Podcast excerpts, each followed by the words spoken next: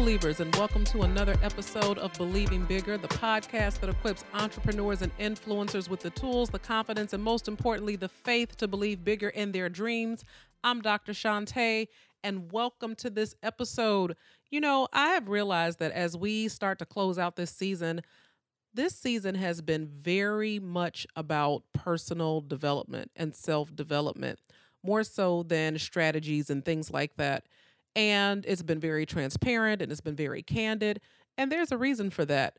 I don't care what strategy I give you, I don't care how I lay it out and what systems we can set up and what tools I tell you to use. At the end of the day, if you don't have the internal pieces working in harmony, if you don't have your internal systems working in harmony, no matter what you do or attempt to do, it's not going to be successful. And so self work is always the toughest work. I tell my mastermind group, the 12, self work is always the toughest work. And anytime we're about to do a session where there's going to be self work involved, I always give them a warning, I always give them a heads up. I'm like, okay, brace yourselves because this is where we're going to have to work through some internal things. And no matter how much you think you quote unquote have it together, we all have work to do. We all have some things that we need to work through. And so, what we're focusing on today is what we think about. We are what we think, is where we're going with this. And our guiding thought for today is a scripture that I have known for many, many years. When I was growing up, I was part of a mission group of teenage girls called Acteens, and this was our guiding scripture. We had to say it every single time we met. And so I know it by heart. And it is Philippians 4 8. And it says this Finally, brothers and sisters, whatsoever things are true, whatsoever things are honest, whatsoever things are just, whatsoever things are pure, whatsoever things are lovely, whatsoever things are of good report, if there be any virtue and if there be any praise, think on these things. And some versions of the Bible, depending on which one you have, says meditate on these things. And so we're going to be talking about what you think.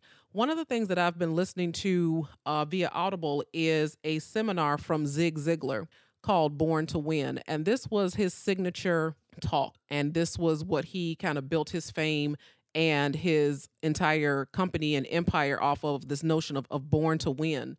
And it all starts for him with what you think about. And so I love this quote from him that says, What you feed your mind determines your appetite. So if you think about that, if you think about what it is that you want, what it is that you desire, I have to ask the question how much of what you want is determined by what you see? Because what you see influences what you think. And so if you scroll through social media, if you watch television and you see commercials and all of that, how much of what you want out of life is determined by what you see? And I've spoke about in the podcast in the past that we walk by faith and not by sight because walking by sight is such a dangerous thing. It's such a dangerous thing because what you see is only what you see. You don't see the whole picture. You don't see the whole story. You don't see the consequences in the moment. All you see is what you see. And I'll give you a, a relatively harmless example. One time I was on Instagram and I was scrolling through because I wanted some of those, uh, what do you call them? Faux locks, goddess locks, something like that. And I came across this particular stylist who had done locks and I she did them like in a cute little updo and her claim to fame was that she would get it done in less than two hours. And I was like, okay, okay, you know, because I don't have all day to be sitting up in the chair and in the salon and things like that. And so I went and I made my appointment. And, hmm, how to put this? Um, strike one was I had to wait 35 minutes for her to show up. And when she did show up, she was not apologetic but she was waiting for her girl to show up to do the braiding because she didn't do the braiding. She just did the finishing. That's how they were able to get done in two hours. So they had a system. So I had to wait for her girl to show up. And then whilst I was sitting there, other clients started to come in because she had kind of double booked and overbooked herself. And so she was switching back and forth in between clients and during this time was really unprofessional, smoking cigarettes. Her boo thing came in and they got into it and he was going through her purse.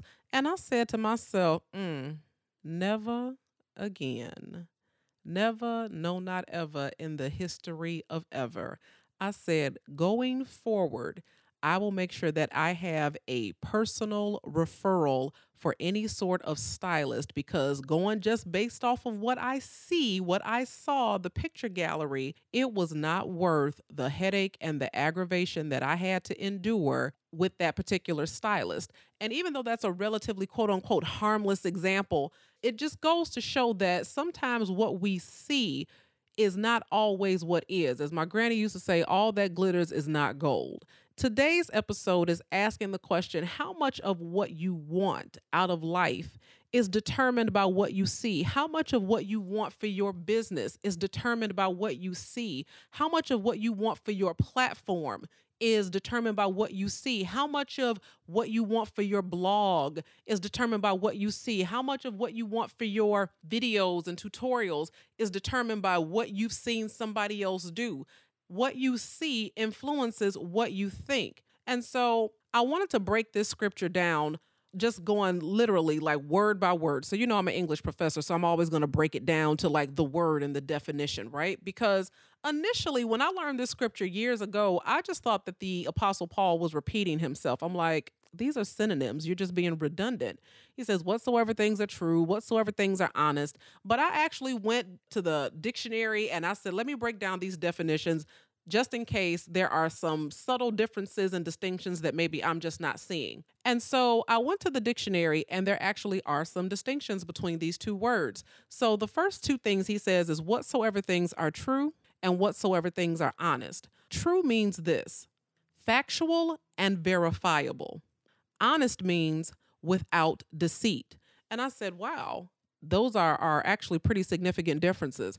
And so he says whatsoever things are true, you should think about. If it can be verified, if it is factual, so not these quote unquote alternative facts, okay, but if it can be verified, this is verifiable and actual information, think on these things.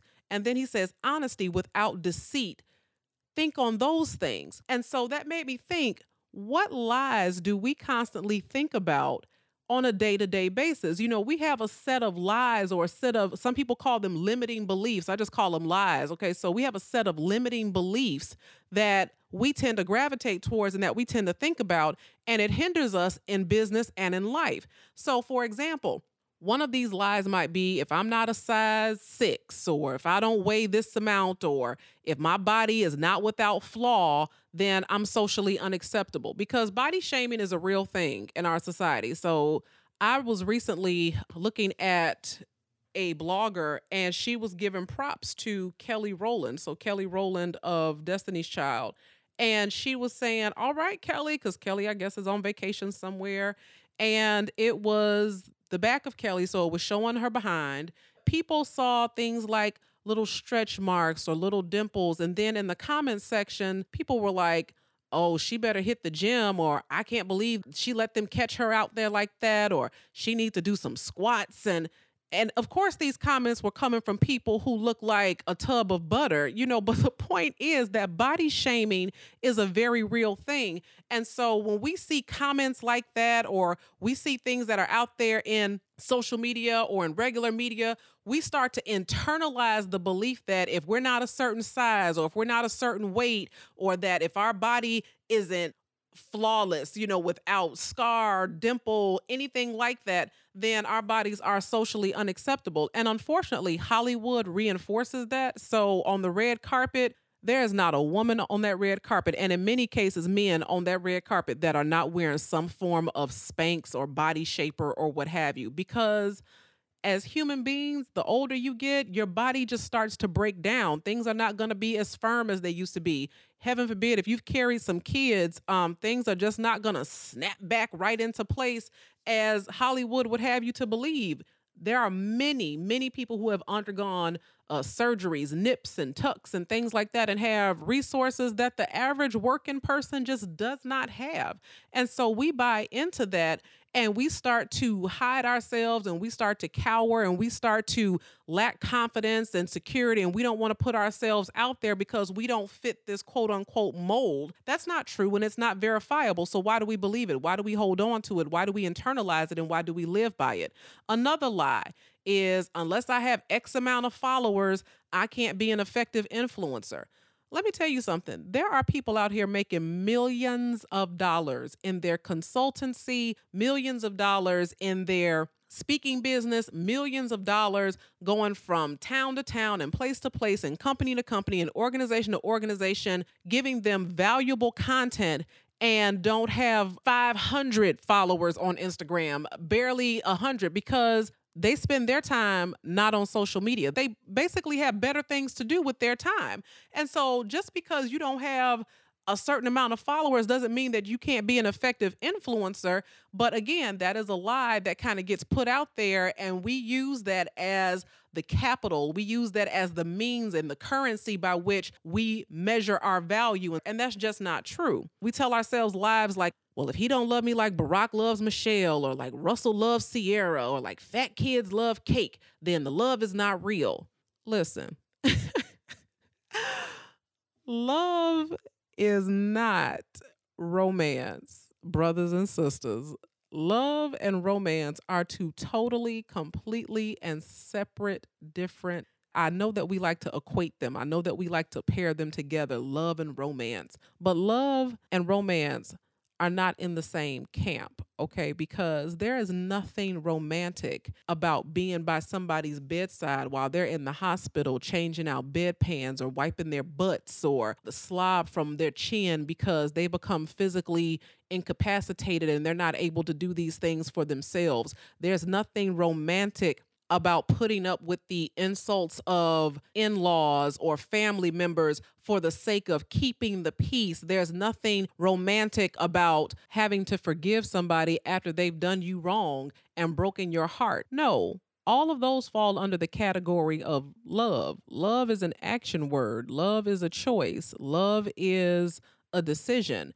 And love requires a set of competencies that are very different than romance. But again, these are lies that we tell ourselves that if our relationship doesn't look like Russell Wilson and Ciara, and if it doesn't look like this person, then we don't want to have any parts of it. And don't get me wrong, I'm not saying that that romance doesn't have its place. It absolutely has its place. But please, if you are seeking a loving relationship, I want you to talk to some people that have been married for a number of years. Okay, I'm talking 10, 12, 15, heck, even five or seven. And they will tell you that it's not always midnight strolls and ice cream cones and walks on the beach.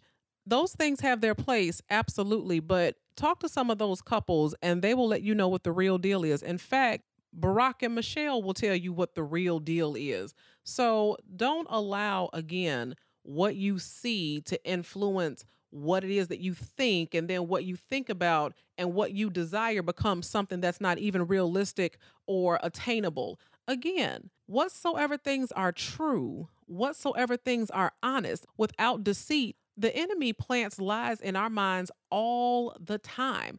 I understand that. He's the father of lies. The Bible says that he is the father of lies. There is no truth in him. So the fact that the enemy lies, the fact that the devil lies, the fact that he puts these untruths out there, the fact that he puts these things in our minds to manipulate and try to deceive us, that is what it is. I don't expect him to do anything less. He can't do anything but that. That is pretty much his design and his purpose. The key is do you believe it?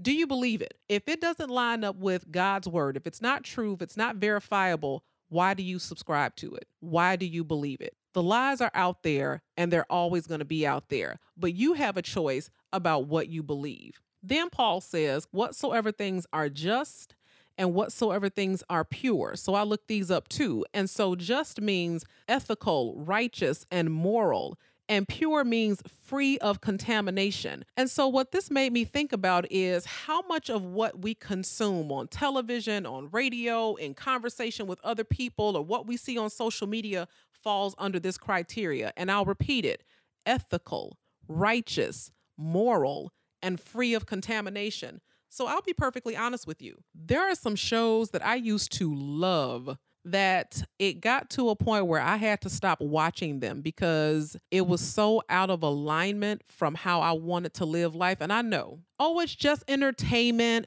Oh, it's just a story. You know, like Shonda Rhimes, her bio is literally, I make up stuff for a living. Don't bring me your craziness.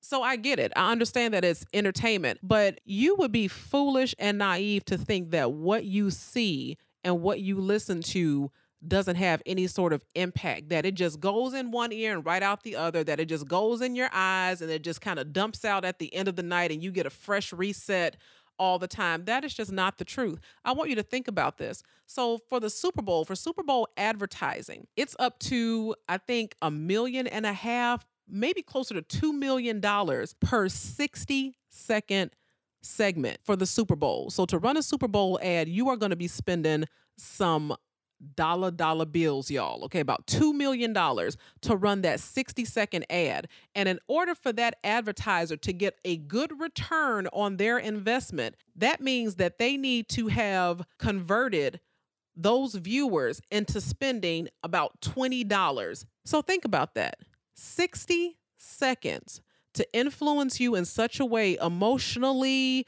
to make you laugh, to make you cry, to engage you, to get you talking at the water cooler the next day. 60 seconds to make that sort of impact, to influence you to go into your wallet and spend this kind of money. So, if that's 60 seconds, what do you think 60 minutes is going to do? Day in and day out, week in and week out. How much time do you spend on social media looking at things and consuming things that don't really serve you day in and day out? How much time do you spend watching programs that don't really serve you or don't fall into that criteria of being ethical or moral or without contamination?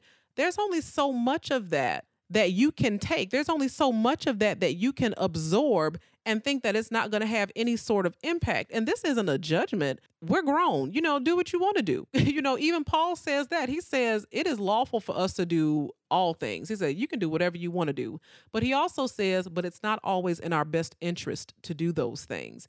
And so when you are thinking about who you want to become, think about how much of what you consume meets the criteria of being just and being pure. Zig Ziglar has another quote that says, You have to feed your mind daily with the good, the clean, the pure, the powerful, and the positive. And so, if you think about what it is that you consume daily, how much of it is negative, how much is garbage, how much of it is shade, how much of it is tabloid messiness, think about that. You can only consume so much of that before it begins to have an impact. And if you think that I'm way off base here, Thomas Corley wrote a book called Rich Habits The Daily Success Habits of Wealthy Individuals. And various iterations of his work has been published in places like Business Insider and in Forbes. But I want to pull out some key statistics from that study. One of them is only 6% of the wealthy watch reality shows compared to 78% of the poor. The common variable among the wealthy is how they make productive use of their time.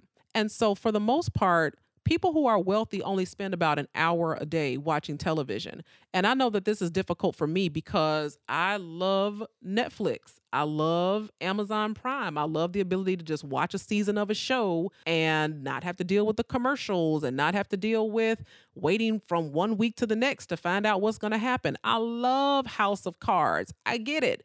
But I have to limit it. I have to consume it in smaller amounts. Sometimes for me, it's just a mental release from thinking about things that are business related and brand related and platform related because at some point your brain does have to reset itself. And so sometimes it does need a break. And that's what I use those platforms to do. But if this is like a habit of life and you're spending more time on those things than you are on your business, as the Bible says, you reap what you sow. So what goes in is what comes out. How you spend your time and what you do with your hours, you know, everybody got the same amount of hours. So what you do with them determines what your outcomes are going to be. Another statistic says this the rich are voracious readers on how to improve themselves. In fact, 88% of them read for self improvement for 30 minutes each day compared to 2% of poor people. And so I can't remember, nope, I take that back. For the first time in a long time this year, I read a book for pleasure. I read a book for fun. It was called Mycroft Holmes by Kareem Abdul Jabbar because I do love the Sherlock series. And that was a rarity. Nine times out of 10, if I'm reading a book, it's some sort of self help, self improvement, because I know that self work is the toughest work. I understand that it's not just strategy, it's about mindset. Hear me, brothers and sisters, ladies and gentlemen. Mindset is 90% of the gig. Most of what we do is mindset. If you don't have the mindset to go forth and produce this work, if you're not motivated, if you're not passionate, if you're not doing it with the proper intentions, if you're not doing it without self-doubt, if you're not doing it comparing your by not comparing yourself to others, you are to struggle. You're to struggle. And so that's why most people spend that time, most wealthy people spend the time in self-improvement because even as a wealthy person, they still have their own hurdles. Last episode we talked about Selena Gomez on paper, she wants for nothing nothing. She's got fame, she's got fortune, she's got followers, she's got fans. What's her problem? Well, Selena Gomez is in therapy four or five times a week dealing with anxiety. So don't get it twisted. Just because you have things doesn't mean that you have the proper mindset to excel and be successful. And then this last statistic, they asked how many of them, how many wealthy people, so he did a study over five years, listen to audiobooks. 63% of people that are considered wealthy listen to audiobooks, most of them on their commute or on the treadmill or something like that. So even if you don't have the time or the discipline or the focus to just sit down and read a book, audiobooks is a great alternative because it's something that you can listen to and do on the go. But the point is, in each one of these statistics, wealthy people are very mindful about what they consume. They are very mindful about what wastes time and what makes money. And so, how do they want to spend their time? How do they want to make the best use of their time? They don't spend it doing a lot of frivolous things because what you see influences what you think, and what you think about determines what you ultimately do. And I want to close our podcast with this. So, I'm reading a book right now called Wired to Create. It came out very recently. So, it's by Scott Kaufman and Carolyn Gregoire. And I will put that in the show notes if you're interested. But I'm reading this book, Wired to Create, and they have a quote in there from Carl Jung, who is a very famous psychologist. So if you majored in psychology, then you know exactly who I'm talking about.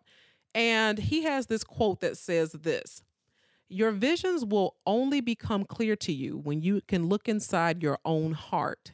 He who looks outside dreams, he who looks inside awakes. I'll repeat that. Your visions will only become clear to you when you can look inside your own heart. He who looks outside dreams, he who looks inside awakes.